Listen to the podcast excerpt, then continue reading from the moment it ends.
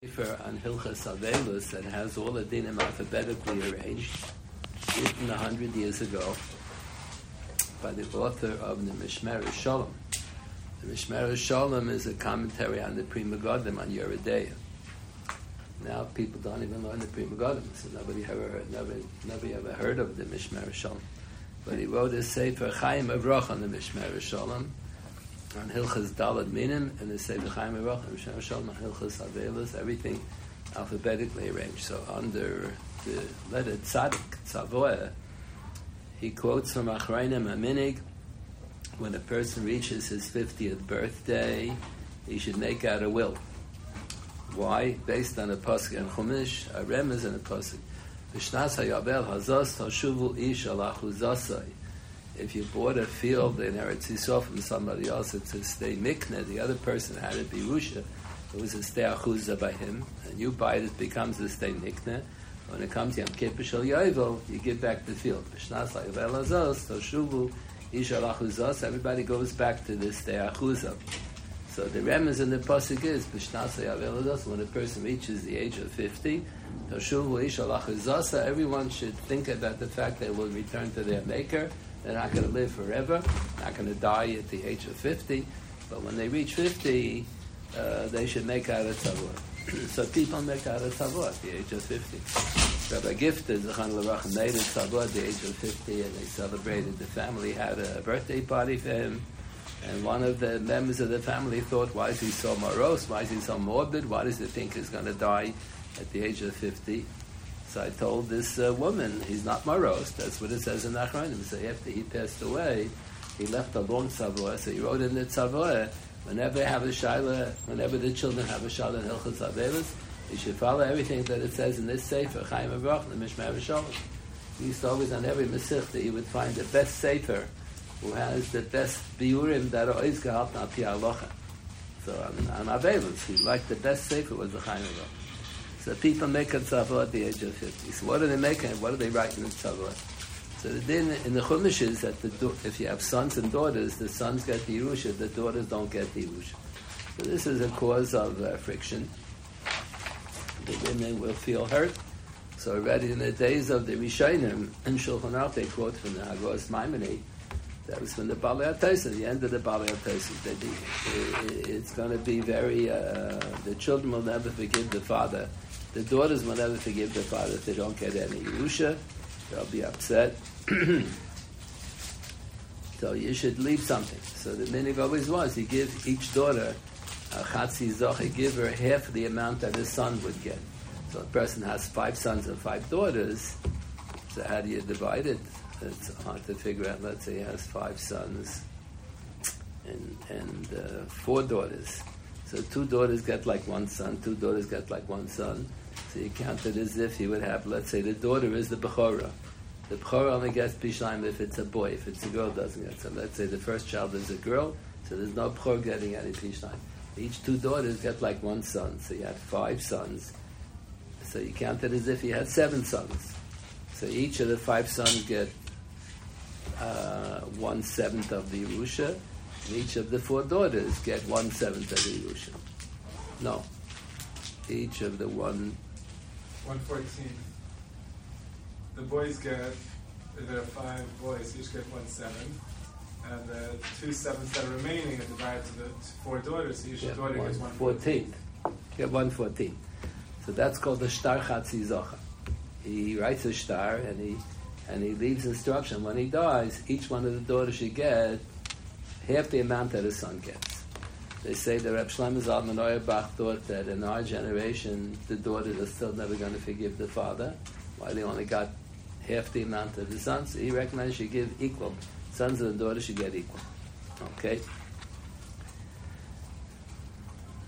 Question is, how do you make this legally binding? Because a lot of times, after the father dies, even by very religious uh, people, after the father dies, that people the Yorshim will spend $60 million fighting in court over $5,000 Yerusha. They'll kill each other over the Yerusha. So, and people will go, it's scandalous, people will go either to Besdin or to secular court, wherever they're going to win more. They don't care about any dinim. You're not allowed to go to Tarkoz, they're not allowed to follow Dita the Malchus, they don't care about this. The children don't get along with each other, so they'll spend millions of dollars in legal fees just in order to lahachis the other relative. How do you make these things legally binding? So Rabbi Akiva writes in the Tshuva, there's a dinner kibbutz. If the father leaves a tzava, the children should follow what the father said in tzava. Mitam kibbutz. Some had a, a, a taina against Rabbi Kiva the kibbutz is only mishal av, lo mishal bein. Let's say my father tells me he'd like uh, to visit Eretz Yisrael. So he'd like me to make the arrangements. I say, okay. I say, give me a credit card, then I'll call the, I'll call the El Al, and I'll call the hotel and make. No, your credit card. Your chayv keep it up. Your credit card. So the Gemara says, I'm not mechiv to spend money and keep it up. My father has money. I'm mechiv to help him out. My father's an old man, so I'll call. I'll call, make the reservation. I'll make sure that he gets a reasonable hotel room and so on, taxi. But I'm, I'm to spend my money. If my father doesn't have any money, then it's a discussion. The Rishon, maybe then keep it up. It is Mishal Bain. If the father has a credit card, he has money. The din is. It's Mishalah below Mishal Bain. So they say, argue. They argue over here. What do you mean mitan up? But the sons get the Yerusha, the daughters don't get anything. So the father leaves it sabah that they should leave for the daughter. That's up mishal pay. The son is mochiv to the it up to give his money away. Rabbi Kadega said that's not a valid argument because right now the father owns all the money. Right now the money belongs to the father, so this is it up. It's not mishal. So the din is he didn't keep it up. They're mechuyev to to follow the tzavah. But unfortunately, uh, when it comes to rivalry, sibling rivalry, they don't always uh, follow the kibbutz. And the din is they're not koif on kibbutz. The Gemara says kibbutz is uh, mitzvah says shematan schor b'sida. So therefore you're not koif on that. So the father should make a tzabur that should be legally binding. so is there such a thing? So let's say b- before we get to the should legally legally binding. What does it mean pish nine? Let's say the poor gets a double portion. What's the definition of double portion? So it's important to know the conservatives had a whole shtickle Torah that's all kula sheker, that uh, originally the pshat and the pasuk as a pchar ben asnoyach laslo pishnayim. Pishnayim means that the pchar gets two thirds of the Yerusha. So let's say the man has ten sons, so the pchar gets two thirds. Then the remaining third is divided among the other nine sons. So the rabbis realized that that's so unfair, so they changed it and they said pishnayim how do you know that, that Pishnai means two thirds? Because Elisha Hanabi was walking with Eliyahu Hanabi before he went up the fiery chariot to heaven. So uh, Elisha made a request of Eliyahu Hanabi. He asked, "Can I have Pishnai Beruchacha?" So what does it mean? He wanted twice the Kerach Hanavua of Eliyahu Hanabi. That's ridiculous. It means he wanted two thirds of the Kerach Hanavua. So here also the word Pishnai means that the Pchor gets two thirds of the Yerusha, the other nine sons divide the one third. So the Gemara does not understand. The Gemara says when Elisha requested Pishnayim, he was asking for twice the Karach Hanavu of Eliyahu. Eliyahu was Machai one base, Elisha was Machai two mason. So Pishnayim doesn't mean that Pchor gets two thirds. There never was such a din. The rabbis didn't change anything over here. They, they, who would have the right to change it See, the conservatives they bring, they had a big posik by the conservatives, so he had this whole shtickle Torah. And he says, just like the rabbis in the days of the Tanoim changed all the laws, so we can change all the laws also if it doesn't conform to uh, what's politically correct. So uh, a lot of dinim, Shabbos, Kasher, Taras, Hamshpacha, nothing is politically correct. So just like the rabbis of the Talmud changed all the laws, we can change all the laws also. That's also not so. The rabbis of the Talmud had bigger right to change the laws than the conservative rabbi. But that's not shot in the pasuk in the first place. so that's number one. So now the question is, the Pchor gets Pishnaim on everything. He gets Pishnaim on everything. So the pasuk says, as Pchor ben Asnua Yaakov also Pishnaim b'chol asher lo. What does that mean? Pishnaim, Shem. What do you mean b'chol asher yimotzei lo? So the Gemara says, the Mishnah says, it means the muchzak v'lo. The Pchor only gets a double portion and what the father had at the time of death. But if it's Roi, let's say Avram Yitzchak and Yaakov. So let's say, for argument's sake, Yitzchak Avina dies before Avram Avinu. That's not the way it happened. Avram Avinu died first. Let's say each one is a multimillionaire. Yitzchak dies before Avram. But Yitzchak is supposed to yarshin from Avram. When Avram, if not if and when, when Avram Avinu will die, then Yitzchak will yarshin bekever, and it'll be nourished that uh, those assets to Yankov and Esav. So let's say Yankov and Esav. Yankov is the Bchor, let's say for argument's sake, and Esav is the Pasha. Yankov is entitled to Pishnayim. He only gets Pishnayim B'chol Hashem Matzillah, what the father Yitzchak Avinu had at the time of death. The assets of Avram Avinu, who didn't die yet, he's going to die after Yitzchak. In this case, so then the Bchor doesn't get Pishnayim. That's called Nichse Dabu Da'aba. If the grandfather dies after the father died, the Bchor doesn't get Pishnayim in that let's say, let's say the father had a lot of money and he lent out a lot of money to other people and they didn't collect the money back. How about? He didn't collect the money back until later. Or let's say he bought a sweepstakes ticket. He bought a lottery ticket. After the father dies, then they have the drawing on the lottery. Turns out that he won the lottery. He won the sweepstakes ticket, and he has uh, $50 million. $150 million he wins. So the din is the bchor doesn't get pishnayim in that. That's called roi and a not al b'roik So what about a halvoa? So there's a machlekes satanam. He passed and halvoa is considered roi. So if the father lent money and he didn't collect it back until after he died, people came to him in Achmal and they say, I borrowed money from his father, here's the money, pays it back. So he passed the bchor does not get pishnayim in halvoa. And Milva is considered roi and a bchor not al b'roik b'amuchsav. So the Gemara has suggestions. Maybe it can make a difference whether it's a milva peh, a milva bishtar. Maybe a milva bishtar you're more certain that you're going to collect. Maybe it should make a difference whether you lend to a guy or lend to a Jew. Then there are two pshat, and which way would we, which way are you more secure of collecting? So the pashup pshat is if you lend the money to the Jew, you're more certain that you're going to collect it back. Lend the money to a Nochri, you can maybe kiss the money goodbye. So uh, that's the Pashup shot. The Rashbam quotes another shot, another Girsa Fakir. You lend the money to the guy, then you're more secure that you're going to get it back. Lend the money to a Jew, you're less secure. The Gemara said it doesn't make a difference. That Girsa, how can it be such a Girsa? You lend to the guy, you're more secure collecting back. So uh, I think there are some else suggest shot that there's a Taisus that says there's a Haftorah that the Isha has Menashe Hanavim, El Elisha, that her husband was Avadia, and he borrowed money. He had 50 Navim hiding out in one location, 50 Navim in another location. He borrowed a lot of money, and, and he never paid back the money. And the Malba who lent my husband, Avadia, all the money, he's going to come take our children as avodim. What kind of a din is that? You take the children as avodim? We don't have such a din. We have a din. Nimka bignei vasa v'lo b'chovo. Mechilta says. You sell a person as an Eved Ivri if he stole money, even a Gazlan, not only a Gan, Nimka Big Big You only have a right to sell him as an Eved Ivri if he stole money and he doesn't have enough to pay back. But if he borrowed money, there's no debtor's prison and you don't sell him as an Evadivri. But by the Bnei Noyach, Taisa says that, and that that was a generation of Achov and Izevel, so they used to follow Dine Bnei Noach. So in Dine Bnei Noach, he can take the person as an Eved. And if the person died, they can take Andosh Lavadim. He can take the children as an Eved. So maybe, maybe as far as the honesty of the loive, uh, of the uh, loive, a Jew probably more likelihood that you're going to collect the money back. But if he's, but if he's a Nochri, then legally speaking, you're more secure because if he doesn't have any money, you can sell him as an Eved.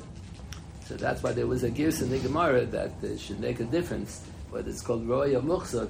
If, you, if the father had lent the money to a nochri, then legally he's more secure of collecting it back because you have a right to sell a nochri as an Evet if he doesn't have any assets. If he lent it to a Jew, you have no right to sell him. So, uh, so maybe that's called Roy. Maybe a Nachri, it's called Muchzak. Martha does make a difference. Doesn't make a difference. The Bishtar, Mil, Pet does make a difference, but the Loiv is a Jew, Loiv is a Goy, you always say that a halva is roy, ve'en apchanet al baroike b'amuchsik. He only gets a chelik like a pashut, doesn't have a chelik like a. So the Noda B'Yehuda has a collection of truths.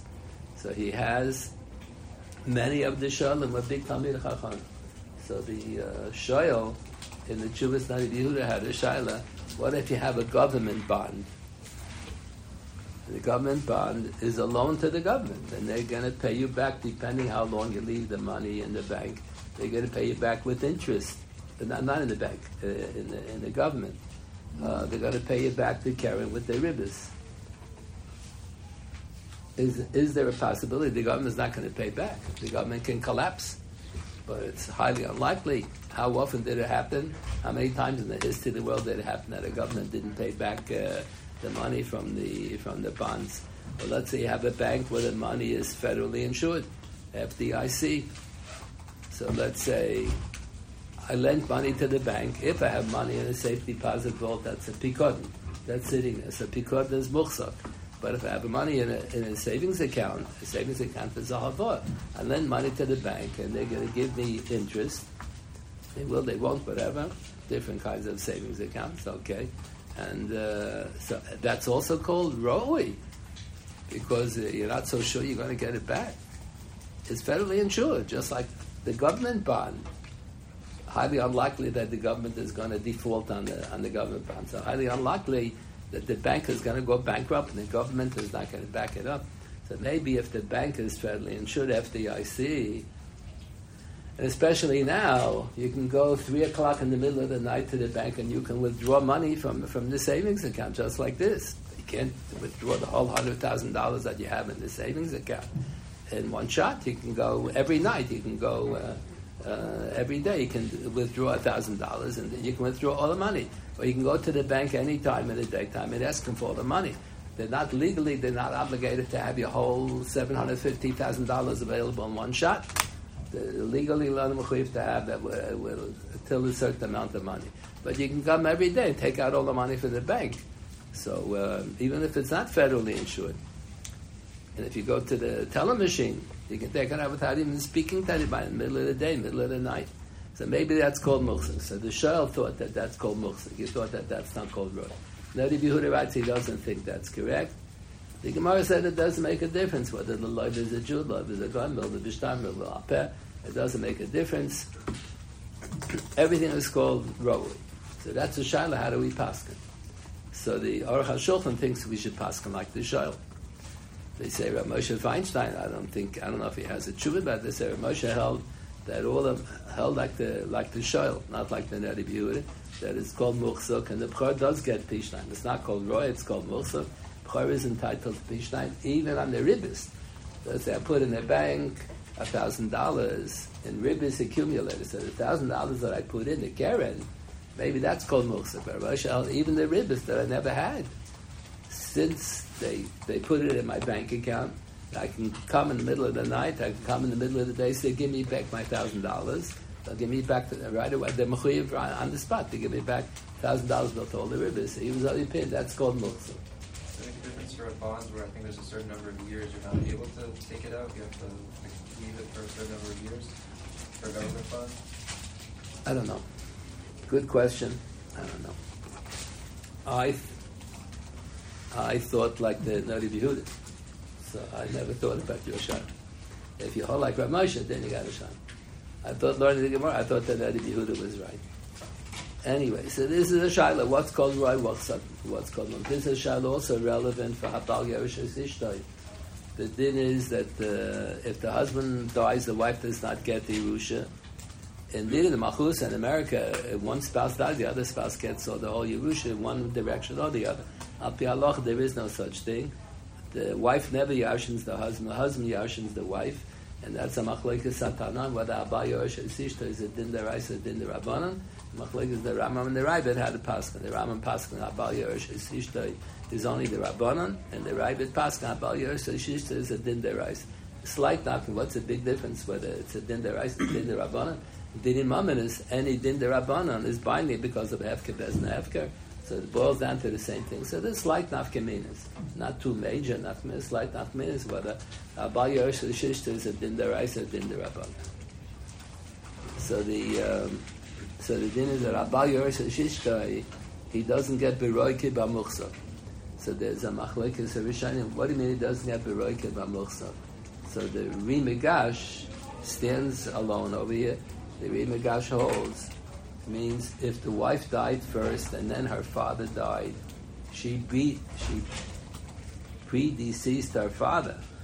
After the wife dies, then the father, the rich father, dies. So of course the husband doesn't yarshin. He's not married to the wife anymore. She died already. He married a different wife. He's going to yarshin the money that the wife got bekever after her father dies. He's not married to her anymore. So that's a double pasha. That that kind of Yerusha, she never had the assets. That for sure not. But what about Milvin? What if the wife had a lot of assets and she lent the money out, or she put the money in a savings account? Uh, and then the wife dies, and then the husband takes wants to take out all the money from the savings account. Is that called roy? Is that called muksa? So the Ri Migash was of the opinion, based on his gears and the Gemara in Baba Kama, the Migash was of the opinion that that's called that's called muksa. The din that milva is called roy is only by pchor. But Eira Bali Baroka Mamuksa only applies when the Svara applies. The Svara is he's once the wife dies, not married to her anymore. Ein Ish Slacham Isa. No Ish Slacham Isa. So, uh, so of course he doesn't yarshin. If the father of his father-in-law dies after the wife dies, of course he doesn't yarshin the wife. It's not his wife anymore. But if it would be a halvah that the wife uh, lent money, and and the one who borrowed the money was mekabel to give back the halvah with the ribbons and everything, then the Ri Migash of the Baal with the Yarshin. We don't pass like the Ri Migash. And there's a discussion in the Beis Shmuel and Even HaEzer. Did we discuss this last week? I don't remember. I don't remember. Huh? Uh, there's a discussion in the Even HaEzer, in the Beis Shmuel and Even HaEzer. Um, what if the husband is muchzak on the money? Let's say the loiva came in the middle of the shiva, the wife died, the husband said shiva, and the loiva comes and he gives him the money thousands of dollars. And then the wife's children say, we're entitled to the Yerusha. Ben Yerusha Simai. The husband doesn't Yarshin Beroi. So uh, Halva is right. So the Shah is over here, but the husband is Muchzik on the money. The people came to him in Achmal and they gave him the $25,000 on the spot. They gave him the cash. So the husband holding on to the money. Would, would we say Hamotzim Machaver Olav Araya? That it's a the din and he has the right to say even though he paskin against the Ri Migash, can he kind of kimli? Since I'm muchzak on the money, I hold like the like the Ri Migash, uh, the do yarshin.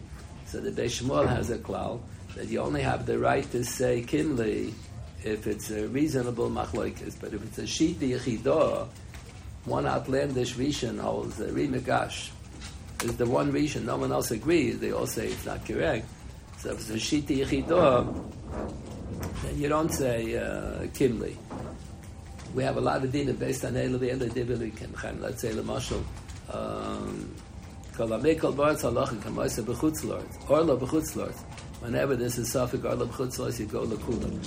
What if it's a Machloikis uh, in Orla, and it's one sheet Yechidah holds that Orla doesn't apply in such a situation. So we wouldn't say that's a Safik Orla B'chutz Lord If it's a Machloikis Yochid V'Rabim, if it's a minority opinion, then you say, But if it's less than a minority opinion, Shiti Chidor Lagami, you. So the Beis says he thinks that the that the Ri Migash is Shiti Chidor, and then he says, and even though the Maggid Mishnah thinks that the Rambam agrees with the Ri Migash, so the Rambam and the Ri Migash, that's not a Shiti Chidor. He says that doesn't count. It doesn't. That's not fair because the Rambam was so taken by the Ri Migash. When the Rambam was a young child, his father learned by the Ri Migash. Rimagash was a Talmud of the Rif in Spain. The Rif lived in Fez. Rabbi Al Fazi lived in Fez. And then when he reached the age of 75, they accused him of being a Murder Malchus, utterly ridiculous. Oh, an old man, 75 years old, going to be Murder Malchus. So he had to run away and he started a second career in Spain. And all the famous Talmidim are from the second career. Life begins at 75.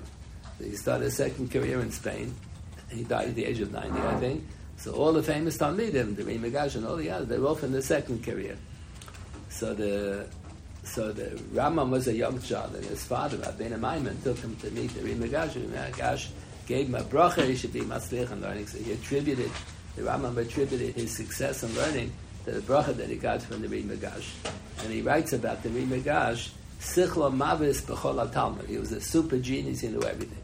So the Beis Shmuel writes an interesting comment. The Rambam is so blinded by the greatness of the Ri Migash, his tendency would be always to take the Ri Migash's word for something, even if he didn't think it out, even if he wasn't so convinced that he's right.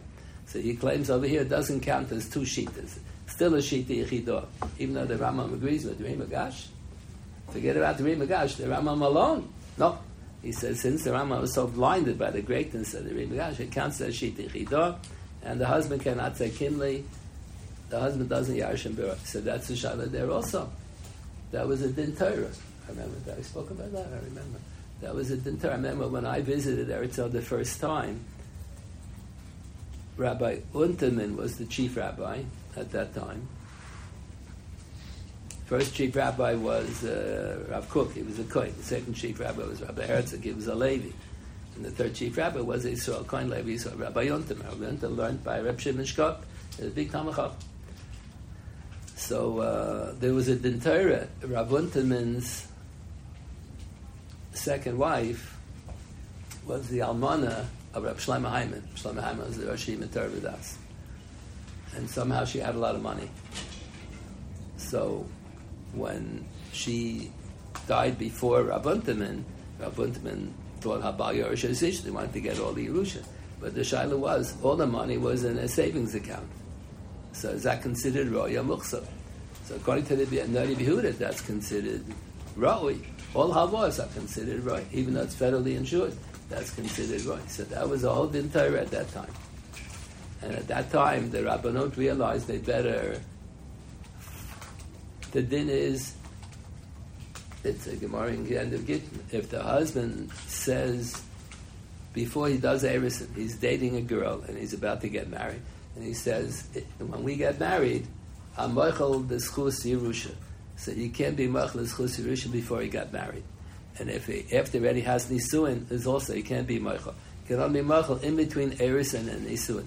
So the Rabbanut worked out a whole text of a declaration.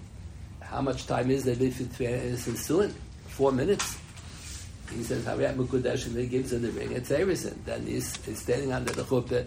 He said the Sheva Brachas. That's an Isuin. So there isn't too much time left.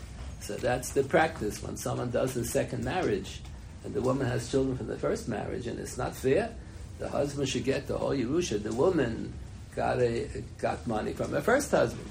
Usually the children don't take the money. The, the almana takes all the money. Then he's going to marry someone else, and she's going to die. The husband's going to take all of the money from the first husband. It's not fair. It should go to her children from the first husband. So that's why they usually they have such a document and they put it in an envelope and they tell the wife in advance, I'm going to give you right after I say Hariyat, I'm going to give you the ring. I'm going to give you an envelope and put it in your pocket. And that's when he's Michael, the that the Gemara said during Erison. Before Erison, the schus is a dovish so the husband can't be Michael. After Nisan, it's considered as if it's bien. So there's no there's no mechila on it During Erison, it's considered that he has his chus. So at that time, the Rabbanut worked out a whole text that uh, that the people should use by uh, Zivik Sheni to be machal this chus. But that's the shaila. If, the husband didn't write such a mechila, does he get the money in the bank or not? Is that called roya muchzik? So that's the machlekes. The shoyl and then the Yehuda and the Aruch Shulchan and Ramosha think we should pass on like the shoyl and others think we should pass on like uh, like the Noda B'Yehuda. So that's an issue. So the Torah has the din.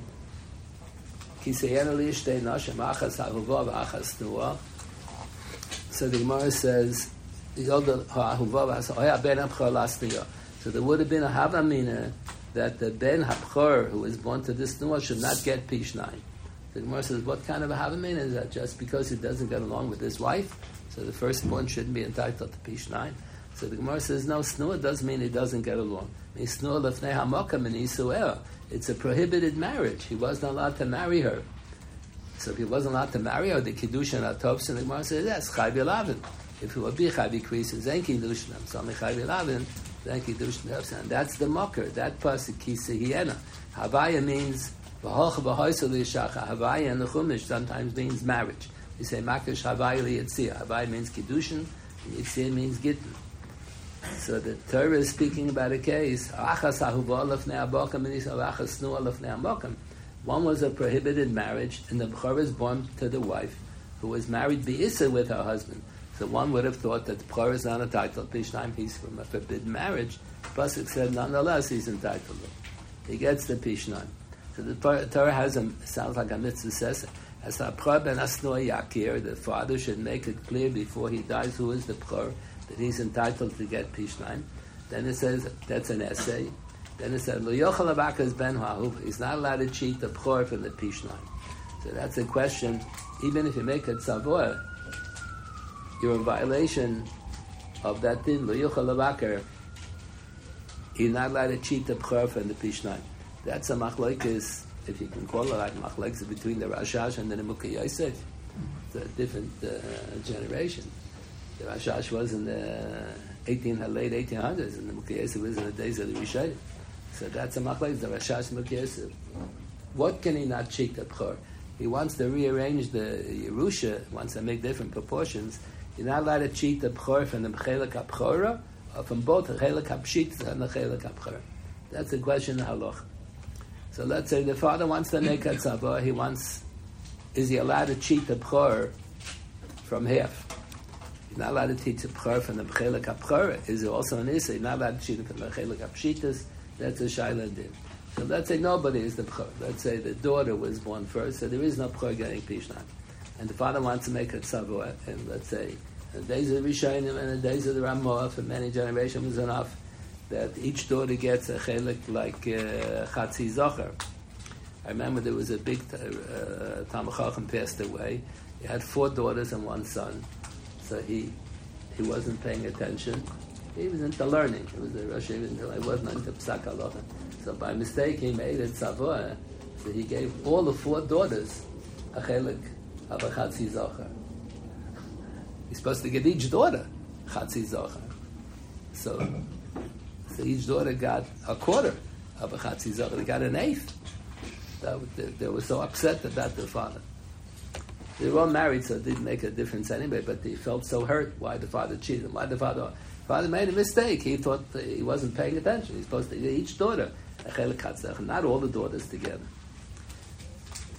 So the question is, how can you make this legally binding?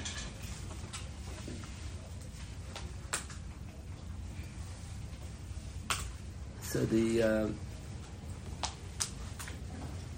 in Choshen Mishpat in Ilchus Yerusha, Simon Reish Pei Beis, the Ramah tells you how to do it.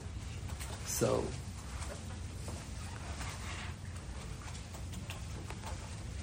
So the Ramah recommends it like this. Let's say the father guesses how much he's going to have at the time that he dies. How does he know how much money he's going to have at the time that he dies? He knows the age of 50, making a tzavah, how's he going to know? That's problematic. Okay, we're going to give a different solution later. But uh, let's say he, he's guessing he thinks he's going to have ten million dollars. Chalamis, going to have ten million dollars at the time that he's going to die. So he so he divides it up, and he makes it his chayvis. it's not uh, it's distasteful. Should make a kinyan with each one of the children. I'm mischayv myself to give you to the daughter, the Caleb Shalkaina he can create a his chayvus aydei chalipin. So the daughter should give a handkerchief to the father in exchange for which he says, I obligate myself to give you a chelik. That's a little distasteful to talk about this. So you should have a Jewish lawyer, and the lawyer should make the kinyanim on behalf of the daughters based on the din of We do it all the time by wedding. The chassan is mekabel on himself tosefes ksuba. So the kala has to give a handkerchief in order to be kaina, that's a ksuba, be shal kaina. The kala is the kaina here. So the kala is in the other room, and the chassan is in the chassan's dish. So the rabbi gives, or the Adam gives, someone gives a handkerchief to the chassan. And Taisa says that that's acceptable, even though someone else is giving it. It's called the kelev shal kaina. Yotze the need for kelev shal. That's midin, that's midin, what is it called? Midin evet kanaini. The Gemara said there's a din, and evet kanaini is, is yotze lecheres al yedei kesef if he pays to gain his freedom, he can either be Yotze Lecheres Ayidei Shtar or Yotze Lecheres Ayidei Kesef. So if the Ebeknaini gives money to the other, so the Mishnah says, how does the Ebeknaini have money? Called Mashikon Ebeknaini doesn't have any assets. So one, so the Gemara has maybe someone gave the Ebeknaini money Amarasha the Rabbi Rishus, but but we pass that that's not enough. That doesn't solve the problem. It's a machloek satanai whether that solves the problem. We that it's not enough. So the Gemara says someone else gives the money on behalf of the Aviknani. That's called Kinyan Aviknani.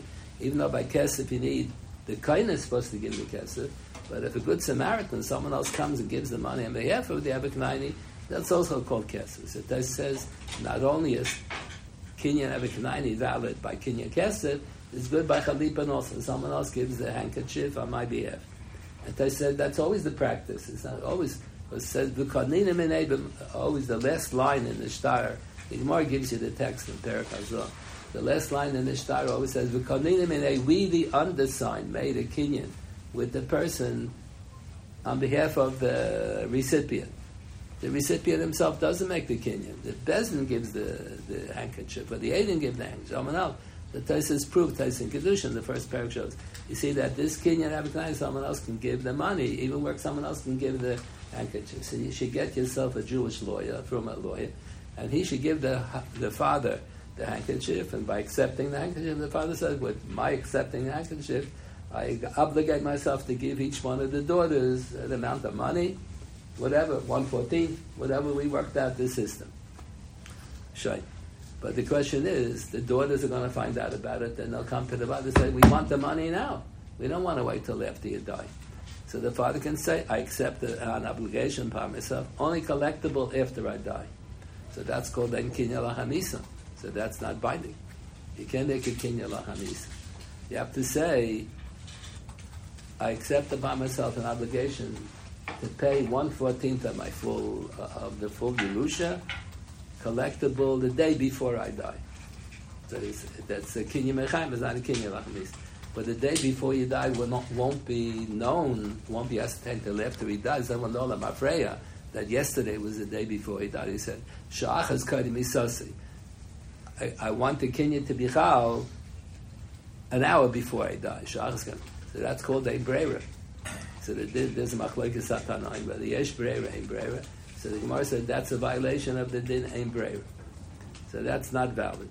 So the Ran and the Dorim, in the middle of the Dorim, there's Perak HaShutfim. So in HaShutfim, there's a gigantic Ran, the first Ran. When you learn the Dorim, you don't have to read Rashi, you don't have to read Taisa, just read the Ran.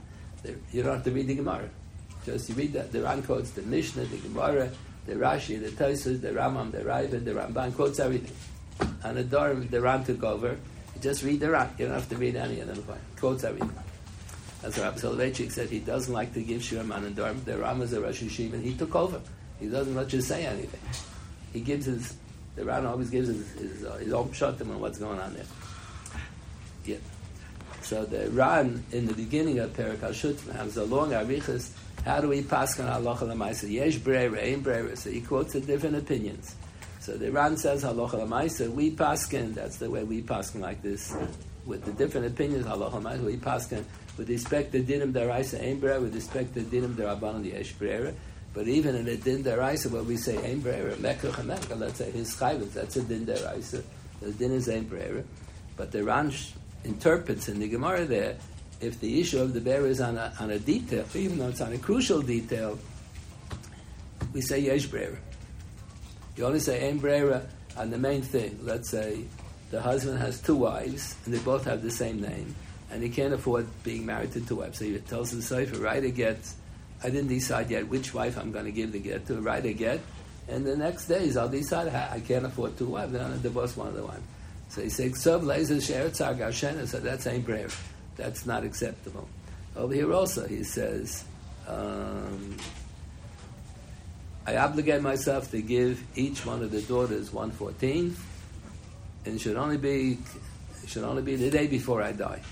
So you don't know when that's going to be till after he dies. Then you know the mafreya that the day before the day before I die. That's called a prayer. So the, so the so the Ramah says in Shulchan Aruch based on that Ran. What if I say I obligate myself my aksha right now? The Frume lawyer gave a handkerchief to the father if I was about my accepting, actually, I obligate myself as of this minute right now. I owe each one of the daughters one fourteenth of the sum total of the Yerusha, how much I think I'm going to have. But the chiv is chal take it from yad, but the schusi gviyah should only be shachas kodim isasi. So since it's only a detail, it's a crucial detail. If I have a chiyuv, but there's no schlusik so she can't collect. That's market. But uh, since it's only a detail, even though it's a crucial detail, we say yesh So that's what there are more paskins over there based on that run, that you can be mischive that amount of money. What if the father does know how much money he's going to have at the time that he that he's going to die? He doesn't know. He may have a lot of medical issues. He's going to use up all of his money. He won't be able to give her a, a fortune of money. So what should he do? So let's say, so there's another way to solve the problem. So the, um, let's say he wants to give all the children an equal share. Like Rav Shlomo Zalman said, you shouldn't give a chatzi zocha, give each one the same. So there's a simple way to solve the problem. He doesn't think he's going to have, let's say he has the 10 children, he doesn't think he's going to have $20 million. $10 million, not going to have $20 million at the time that he dies. That's for sure not. Or let's say he's not going to have $100 million. That's out of the question. He's not going to have so much money. So let him be mischayim himself to each one of the children the same amount. Take it from the yard, and he can only collect the day before he dies. An amount of money that's going to be way in excess of how much he's going to have in the Yerusha. So I make it his chayvus to each one. I have five sons and five daughters.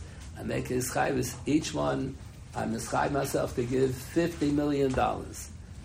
I'm not going to have 10 times 50 million. I'm not going to have $500 million. So what's the din if 10 Balei come and the father only has $1,000 of the Yerusha? So each one gets an equal share.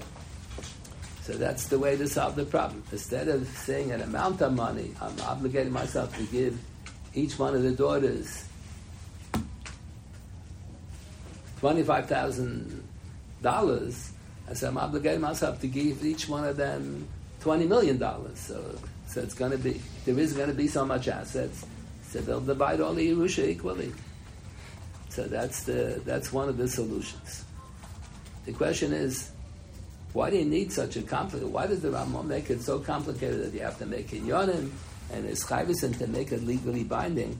But we had din there's a machlekes hatanoim and the din in the Gemara, the way we paskin is, the machlekes yochid v'rami paskin like Reb Meir, that mitzvah the kind of ames.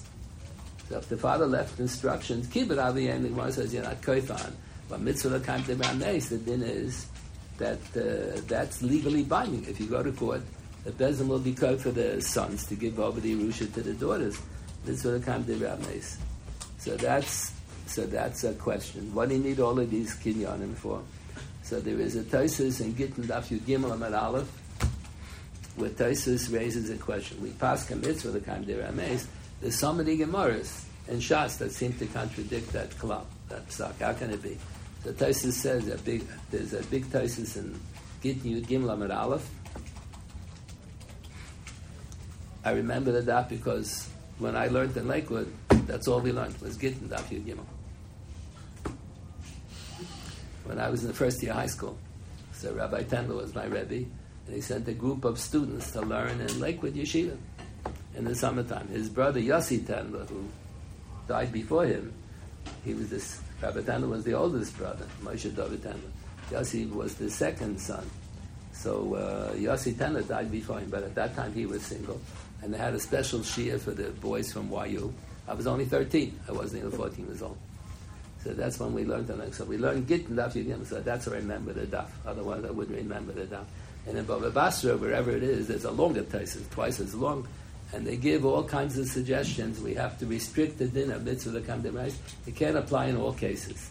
So the way it's so in Shulchan Aruch, they only quote the one answer of Taisis. That's the accepted opinion is hushlish mitchila lekach. You only apply mitzvah the kam if the father, while he's alive, gave to, he has, he's friendly with the local rabbi, he's friendly with uh, next door neighbor, so he gave the cash to the neighbor, and he said, after I die, give this money to Ploini, give this money to my daughters. But if it wasn't hushlish mitchila lakach and didn't give the money over while he was alive, the whole din of mitzvah the kam doesn't apply. So are other suggestions in Taisus, and the Binyan Tzion and all the Marmon comes here. He says maybe we should paskin, maybe we should consider the other the Shitas as a Dina, but uh, the accepted opinion, the way it says the Shulchan has to be hushlish mitchila lakach. Now the father who gave over the, let's say, the hundred thousand dollars or the twenty-five thousand dollars to the rabbi to the next door neighbor, he can always he's still alive. At the age of fifty, he gave over the money. At the age of seventy-five, whatever he gave over the money, he can always back out and ask for the money back. It's it's revocable, so you don't necessarily have to give it to the next door neighbor. You can have you can have a, a trust account. You can put money in a revocable trust account in the bank he has all the ten children, so he can put money in his in trust for this job and trust for that job. Even though it's a revocable trust account, he can always ask the bank he wants all the money back. But still, that's called hushlish lakach. So you, you, can do it with the Goisha bank also. You don't need kinyanim. So that's so it, then then then mitzvah lekam de will be legally binding. It's not going to be like keep it aviyim that you're not kosher mitzvah the kind of is binding on dinim So that's one way to solve the problem. If you know how, if you know what amount of money you want to give to each one of the children, but if you don't know how much you want, he, he's a young person, only fifty. He may make billions of dollars afterwards.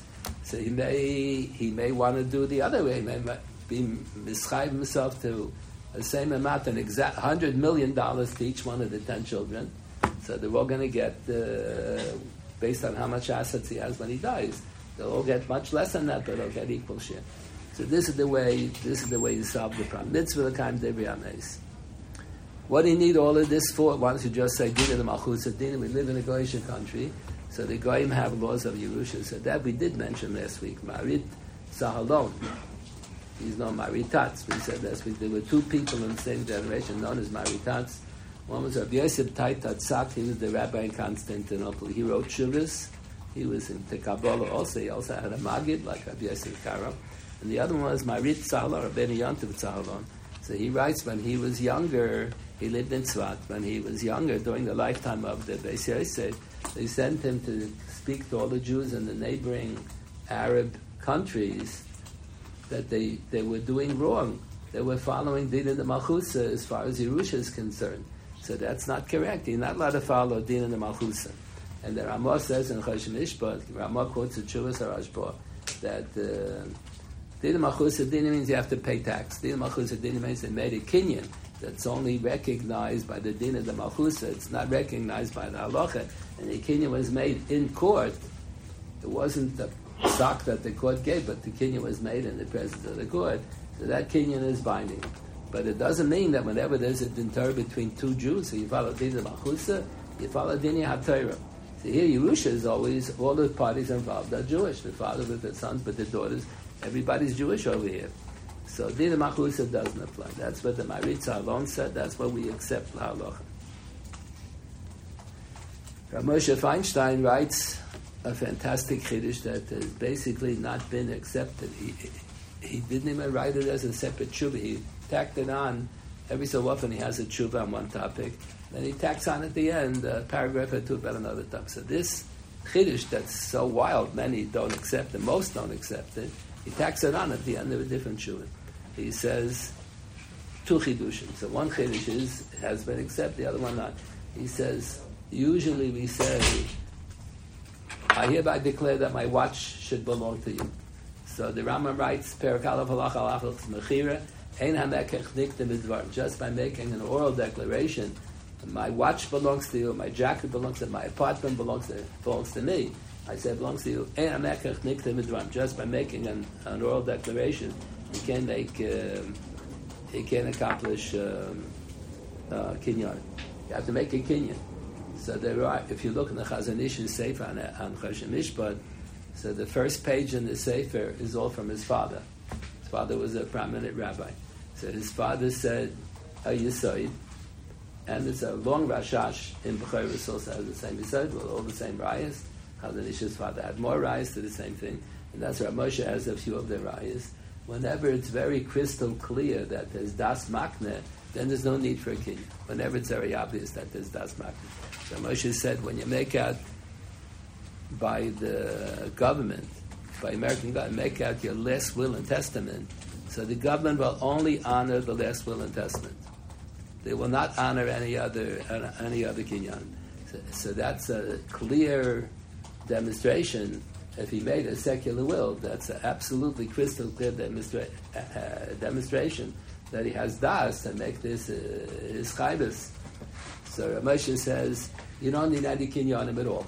The Ramosha said you have to make a kinyah chalipin and be makben and tzadol shal balgam. He says you don't need kinyanim.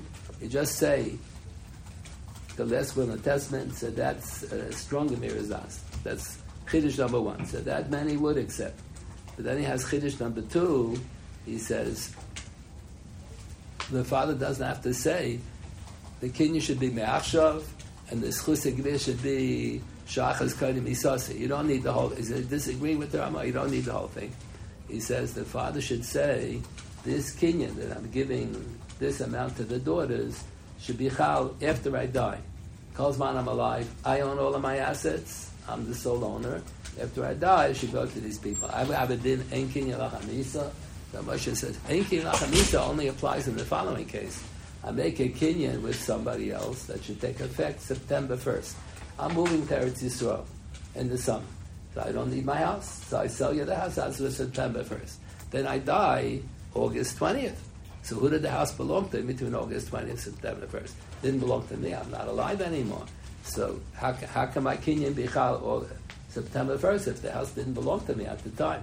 So that's a chisaron and kinyan But if I say, Kol man I'm alive, the house belongs to me. I want you to be kind of the minute the house can no longer belong to me because I'm not alive.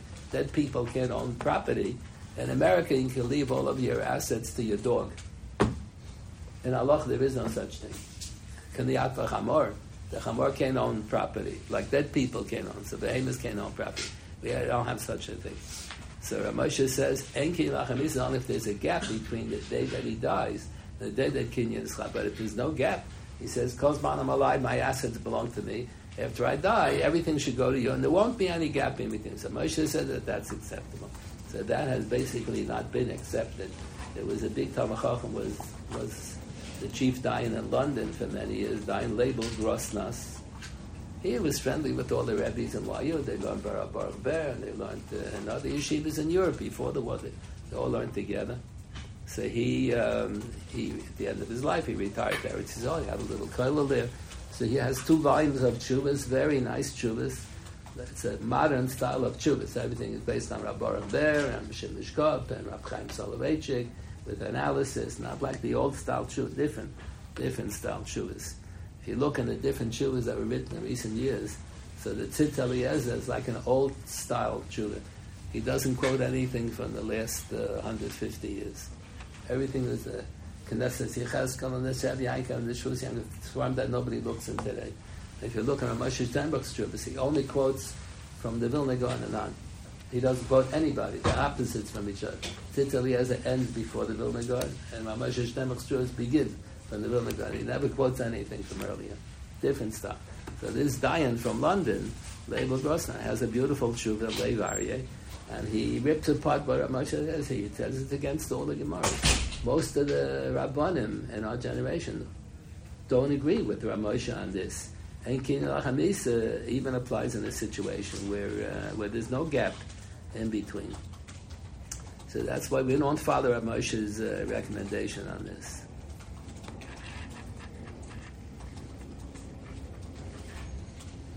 The Gemara tells a story in Yesh Nechlin. Um, there was a, one of the Zugas was Yosef ben Yoezer. I think the Gemara tells about him.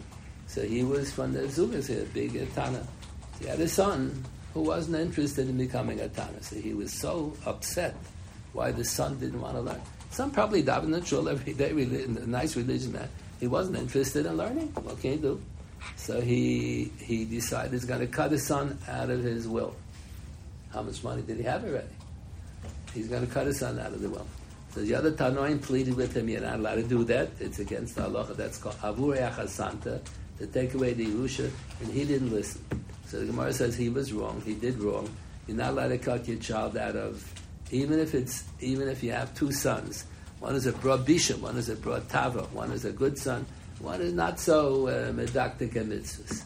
Moshe says, what if one son is not a Shabbos, doesn't keep kashrus, and he married a shiksa, and he doesn't give his children a Torah education? So then he says, you're permitted to be Mavanachla. But if he's not so observant, he's a mizalzel a little bit. So that's a broad, a broad bisha, a good son and a bad son. So the Gemara recommends you're not allowed to be mabanach even from the bad son to the good son, because you can never tell. Maybe the grandchildren will be uh, Shamayim. So the Gemara says you're not allowed to be mabanach. So the Gemara says this Yosef ben Yoezer, he donated, he lived his manabais. He donated all of his assets to the base of How much were the assets? How much did he have already? Twenty-five dollars. How much did he have? It was a tane. He didn't have any money. And the son whom he did, he cut out from the Yerusha, the son donated much more to Hegdish. There was an issue later in life, how much he should give. That he took a nether or something. So he gave all the money to Hegdish. Mara said, look, the son gave more to Hegdish than the father gave. Father did wrong. He should not have been Rabbi Nachman. So that's the question over here. Let's say you want to leave your money. All of my children have good jobs. They're all, they're all making more money than I ever made. They don't need my Yerusha. So say I want to donate all of my money to the yeshiva. I want to donate to all the yeshivas my, my children, my grandchildren learn. That's Aniya Yercha. The mikveh that my wife used and the shuls where I daven and the yeshivas where my children went and my grandchildren went. That's Aniya Yercha. Those institutions that I was nana from. And my children don't need it. So when am I in violation of uh, Abu Yachasanta? So the Ksais HaChoshen quotes a tshuva from days of the Go'onim, based on a Mishnah in Ksubis. Mishnah Ksubis has a totally different din. Uh, so the Mishnah in Ksubis says as long as you leave ten dollars, very insignificant amount of money, only ten dollars is good enough. Mishnah is talking about a different case. So the Go'onim said like that. Others disagree. They say, no, that, that doesn't apply here. That din doesn't apply. You have to leave 51%. That's, uh, what's the name of the Sefer? Rabbi Chilmicha Tikachinsky wrote a Sefer on Hilchas Avelis, the three volumes. What's it called? Gesher Hmm? Achaim. Gesher HaChaim. And the Gesher HaChaim, in the introduction, his son wrote the introduction. So he says, when my father died, he followed all the dinim that he has in his sefer. So he says he gave away to tzedakah 49% that he didn't have that much money. He gave away 49% to tzedakah, and 51% he left for the Yorshim, following that sheet. Uh, that's the sheet that the Gesher Chaim followed, that you have to leave 51% for the Yorshim, otherwise you're in violation of Abu Hassan.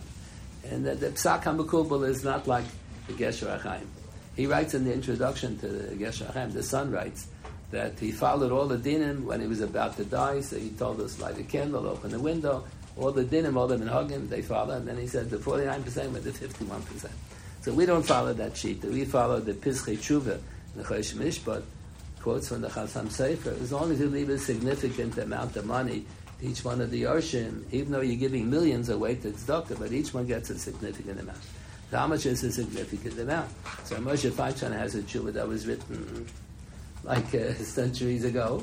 He says if you leave ten thousand dollars, I think ten thousand dollars each money, ten thousand dollars today is enough to buy a cigar. What, what can you get for ten thousand dollars? Can't get too far. You leave hundred thousand dollars to each. Right? You leave hundred thousand dollars to each one of the Yorshin, then you can give all the rest to whomever you want to. So that's the generally accepted opinion. You should leave. It depends on each generation how much is considered a significant amount that you're not in violation of Santo. Then there's an important comment Rab Chaim Moisa has in his Chuvas. We say there's a din mitzvah the kam meis, but we res- you have to restrict it to so many gemaras. So the accepted opinion is that day in Taisus in Gittin, if you give them an aleph, but Taisus restricts it, pushlosh b'tchila lekach. If he gave the money over to someone else, he made a trust account for that child even though it's revocable. You can always ask the, ch- the bank, I want all the money back. But Kozban that's in trust for that child, that's called Hushal Shmintchiluka. The bank is holding it in trust for that child.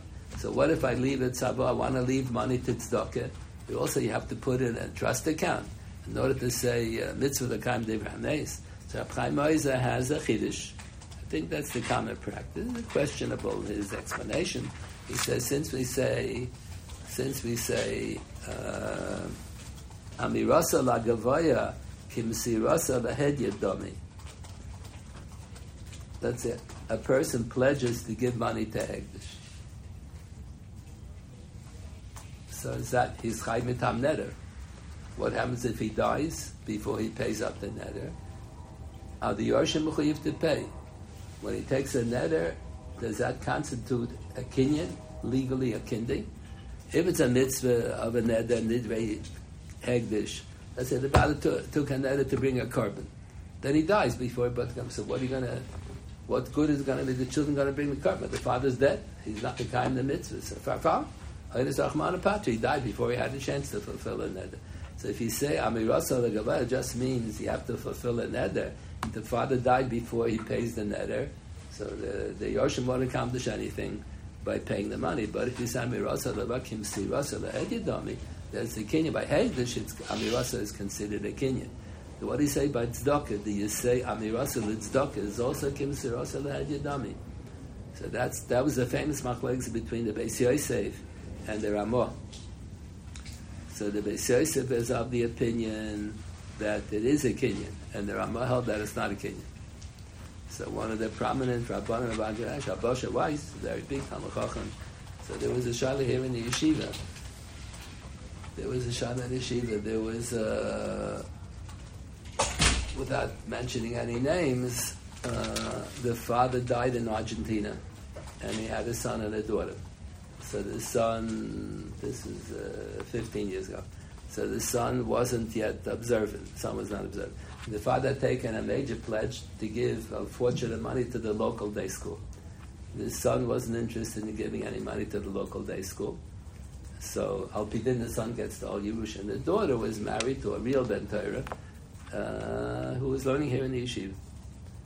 So the son didn't know that he's entitled to the whole Yerusha, so he divided it in half. and gave half the money to his sister. So the shaila is, is the sister mechuyev to give the full amount that the father pledged? Is she mechuyev to give half the amount? Is she mechuyev to give nothing? Because she's not entitled to any Yerusha. The son got the whole Yerusha. The son is mechuyev to give. Then the son gave his sister a matana. She wasn't entitled to anything. The son, the, the, he didn't know that the, the daughter doesn't Yarshim. So he gave his sister half some maybe she's not mechuyev to pay anything. So Abasha Weiss wrote a tshuva. I'm not the one who sent him the shaila, but he wrote the tshuva as if I sent him. He wrote the tshuva as if I asked. I didn't ask him. I had my opinion. So, uh, so he says, whenever there's a machlekes, the mechaber the Ramah, the Ashkenazim follow the Ramah, and the Sfardim follow the mechaber. I think that statement is a misstatement. It's not Ashkenazim follow the Ramah, Sfardim follow the mechaber. The mechaber follows always Sfardish Psak. The Ramah always follows Ashkenazi Psak. But over here, there was a no machlokes. There was no tradition, not by this Sfardim, not by Ashkenazim. How often does such a shayla come up that a man pledged an amount of money and he dies before he gives the money? Whether the whether nishtab the hanachosim. Over here, you can't say Ashkenazim follow the Ramah. Many of the poskim say some say, but they all assume Amirasa Legavah does apply tzedakah. They have all accepted the Beis Yosef Shita. Not only Amirasa Legavah is a kinyan by Hegdish, Amirasa Legavah is a kinyan by tzedakah as well. That's what we assume. It's a kinyan. So Chaim Oizer also assumes in Shuvah. We assume Amirasa Legavah applies to tzedakah. And since it's Kimsirasa Lehedyot, it's if he gave it over, so we treat it as if it were as if it were Hushlish Metchila Lekach, even though it was never Hushlosh. That's a Chiddush. Amirasa legavoya kemsirasa lehedya applies to tzedakah, okay. And because we say kemsirasa lehedya, we treat it as if it had been hushlish metchila lekach, and therefore it's legally binding midin, midin mitzvah lekaim de that you need hushlish metchila lekach. That's what Chaim Oizer writes like that. Then Dayan Grossnass in his Chubah quotes, Rab Chaim Oizer during his lifetime published three volumes of uh, Achiezer. The third volume was printed in the middle of the Second World War, and he died in the middle of the war. They described though when when the yeshivas when the yeshivas were running away from the Nazis, so they all ran to Vilna because Vilna was an independent. Uh, it wasn't under the Russians. It wasn't wasn't under the Germans. So when they came to Vilna, Chaim Oizer was still uh, he was getting old, but he was healthy and then within a matter of uh, months, he aged like 20 years. He aged, and he died young. He died young. He was so he, when he heard what's happening that the Nazis are killing so many Jews, So he aged tremendously. So after, so Rabbi Chaim Ozer writes, is it right in the introduction to the third volume of Bachiyas, he, he raised an issue, is it proper that he uses money to print the Shadas Chubis in the middle of the war? You can buy you can buy lives from the Nazis. If you bribe the Nazis, they'll, they'll release some of the Jewish prisoners that they have to save their lives. So is it right that I'm printing on Shabbos Jews? So he thinks, he writes, he thinks it is important because it's the Limud Torah and the Sfarim that saved the Jews all the generations. So he's using some of the money. Most of the money is going to be used to bribe Nazis to save Jewish lives for Hatzalah efforts. And he thinks that it's important, even though it's mamish pikuach nefesh. The more money you use to bribe the Nazis, more more Jewish lives you'll save. He thinks it's important. After Chaim Ozer passed away, so they printed more trubas. So Dayan Grossnass quotes from the from the later volume that was printed after he passed away. It's not in the regular Achiezer. It's a difference also. The Chuvas Achiezer that he edited before he died so he left out all the all the side comments that have nothing to do with Shaila, like regards to Pliny and how's Rebbitzin Pliny and the Dayan Raphanach is not feeling well. So in the Jewish Achiezer that he printed, he left out all the things that were not relevant. And the letters that they printed after he died, so they, they didn't want to edit anything, so they just printed the whole letter with all the regards and Rebbitzin Pliny and all the irrelevant stuff. It's interesting. So Chaim in, in one of these additional letters that he didn't include in Nachiezer, so he writes, maybe Hushlish Matchila Lekach doesn't have to be taken literally. I gave the money over in a trust account in the bank. It's on the books. I gave it over to the rabbi, I gave it over to my next door neighbor, and he has the cash tachas yadai. He raises a possibility. Maybe if you filled out a secular will, and the law, the din of machusa, is that they will not honor anything. The government will only honor the secular will. Maybe that has the tokef of hushlish lakach, because the government will only honor whatever is legally presented as the last will and testament. So that's what Dayan Grossnas quotes that as a strong svar that that could be that that has the status of hushlish lakach.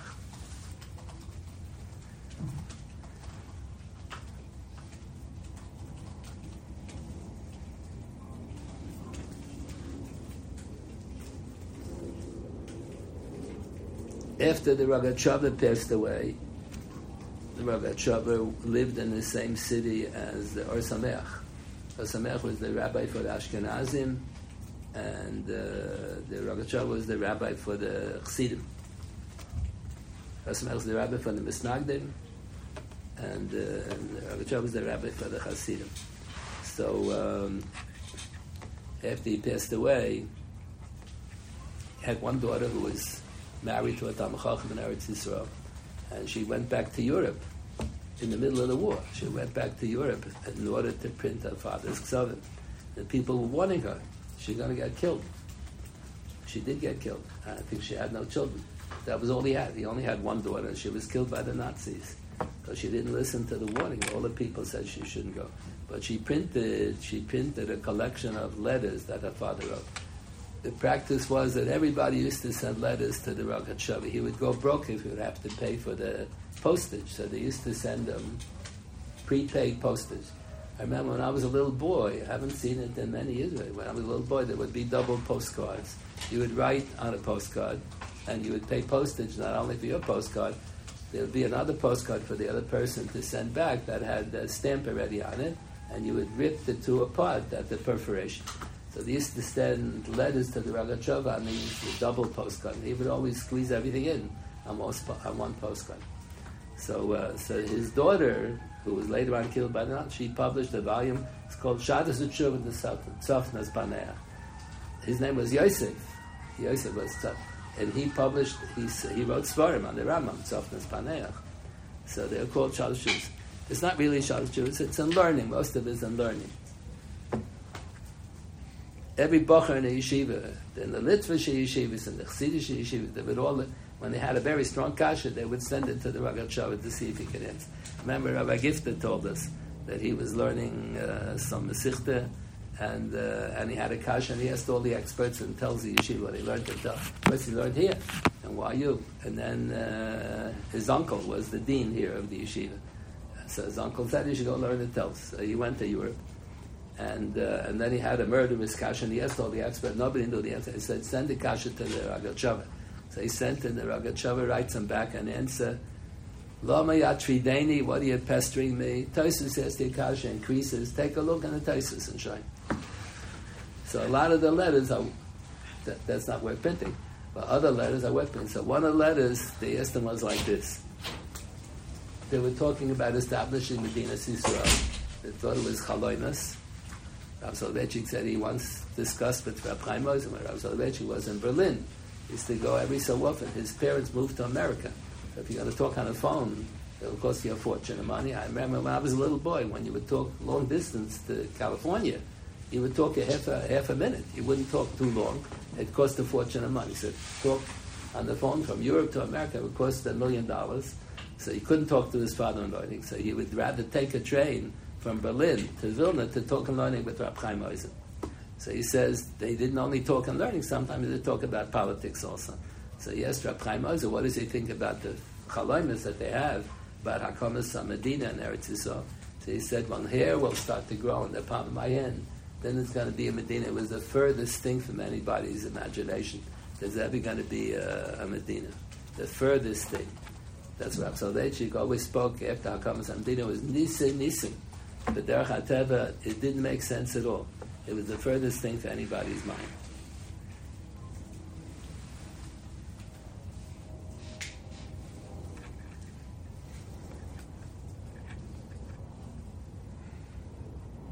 I really forgot what was I starting to talk about. Ah, so they asked the Rogatchover, if we establish a Jewish Medina in Eretz Yisrael, and by the Goyim it's Mekubal that the sons and the daughters get equal in Yerusha.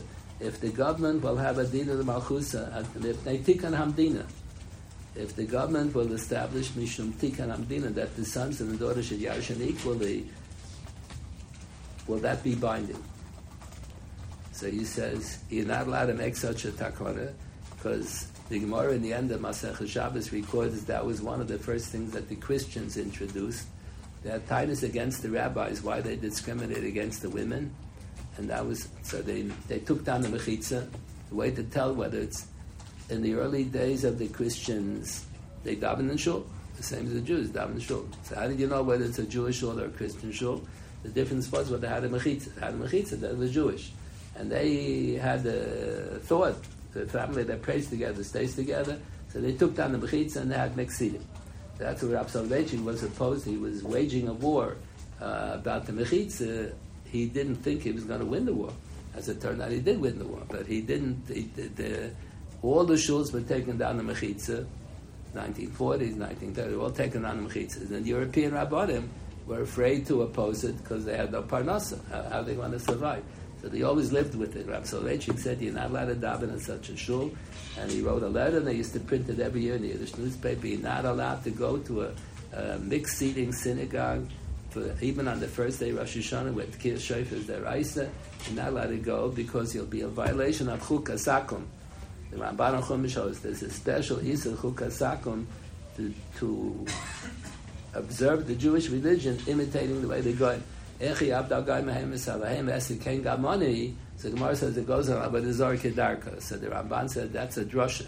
The Pshutu Shal Mikra is we're going to look into the Goyish religions. What are some nice minhagim that they have, and we'll introduce them into the Jewish religion, L'Shem Shamayim, not L'Shem Avodah There's a certain uh, rabbi in uh, Riverdale who used to say that we have a lot of stale minhagim, uh, in Orthodoxy that we should look by the Muslims and by the Christians when they have some nice minhagim. We should incorporate them into the Jewish religion. That's exactly what the Ramban says you're not allowed to do. So Rabbi Soloveitchik said, if you're going to listen to Tkiyas in the shul that has mixed seating, you'll yoitze the mitzvah, but you'll be a violation of the Averech. So better not to go to shul, not to have the Averech, not to have the mitzvah, rather than to go and have the mitzvah with the Averech. He didn't make a Hirasha. He didn't. He wasn't interested in making a Hirasha. He said he thinks that's the din. if you'll go to the shul that has mixed eating, just to hit Kir Shofi. You're not going to daven it, just to hit Kirs. It'll be a violation of the Chukah Sakam at this Ramban. And he showed that Taisus hold the same. So Taisus and the Rambam, he showed the other Rishonim also hold like that. So he said, you'll be in violation of the Avera. So don't go to the shul, don't do the mitzvah, don't do the Avera. So the, so the Rogatchover writes, this attitude that the rabbis were mistreating the women, and that, that the men and the women should yashin equally, this was a period of the early Christians. He documents it from the Gemara, and he says if they're going to make a Medina in Eretz Yisrael, they can make laws, but this law they can't make. And he quotes, there was a, to say that the son and the daughter yashin equally, that was from the Christians, the Minim, the Minim, uh, early Christians. But even if you say Tira Shabbos and Basabein, the din is, let's say, a man has a son and a daughter, and the daughter dies, the, the son dies and he has a daughter. so the din is the son gets the Yerusha, the daughter doesn't get the Yerusha. And even if the son died and he has a, a daughter, the granddaughter gets the Yerusha, and the daughter does not get the Yerusha. So there were those who said, all right, we can't go against the Chumash, the son and the daughter don't Yashin equally. But if he has a son and a daughter, and the son dies first, and then he leaves a daughter, so you shouldn't give the whole Yerusha to the granddaughter. Give the daughter an equal share.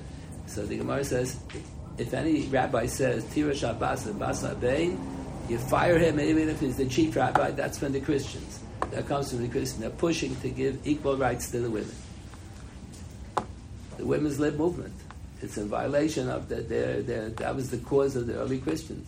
So the Rogatchover says, even if we'll have a Medina in Eretz Yisrael and have such a law on the books, that's Keneged Adinyi. You're not allowed to make such a law. That's not the Tikkun Amdina, that's, that's Christianity.